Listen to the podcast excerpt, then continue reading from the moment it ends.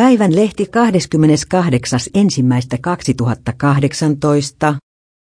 Finanssivalvonnan holhous menee liian pitkälle.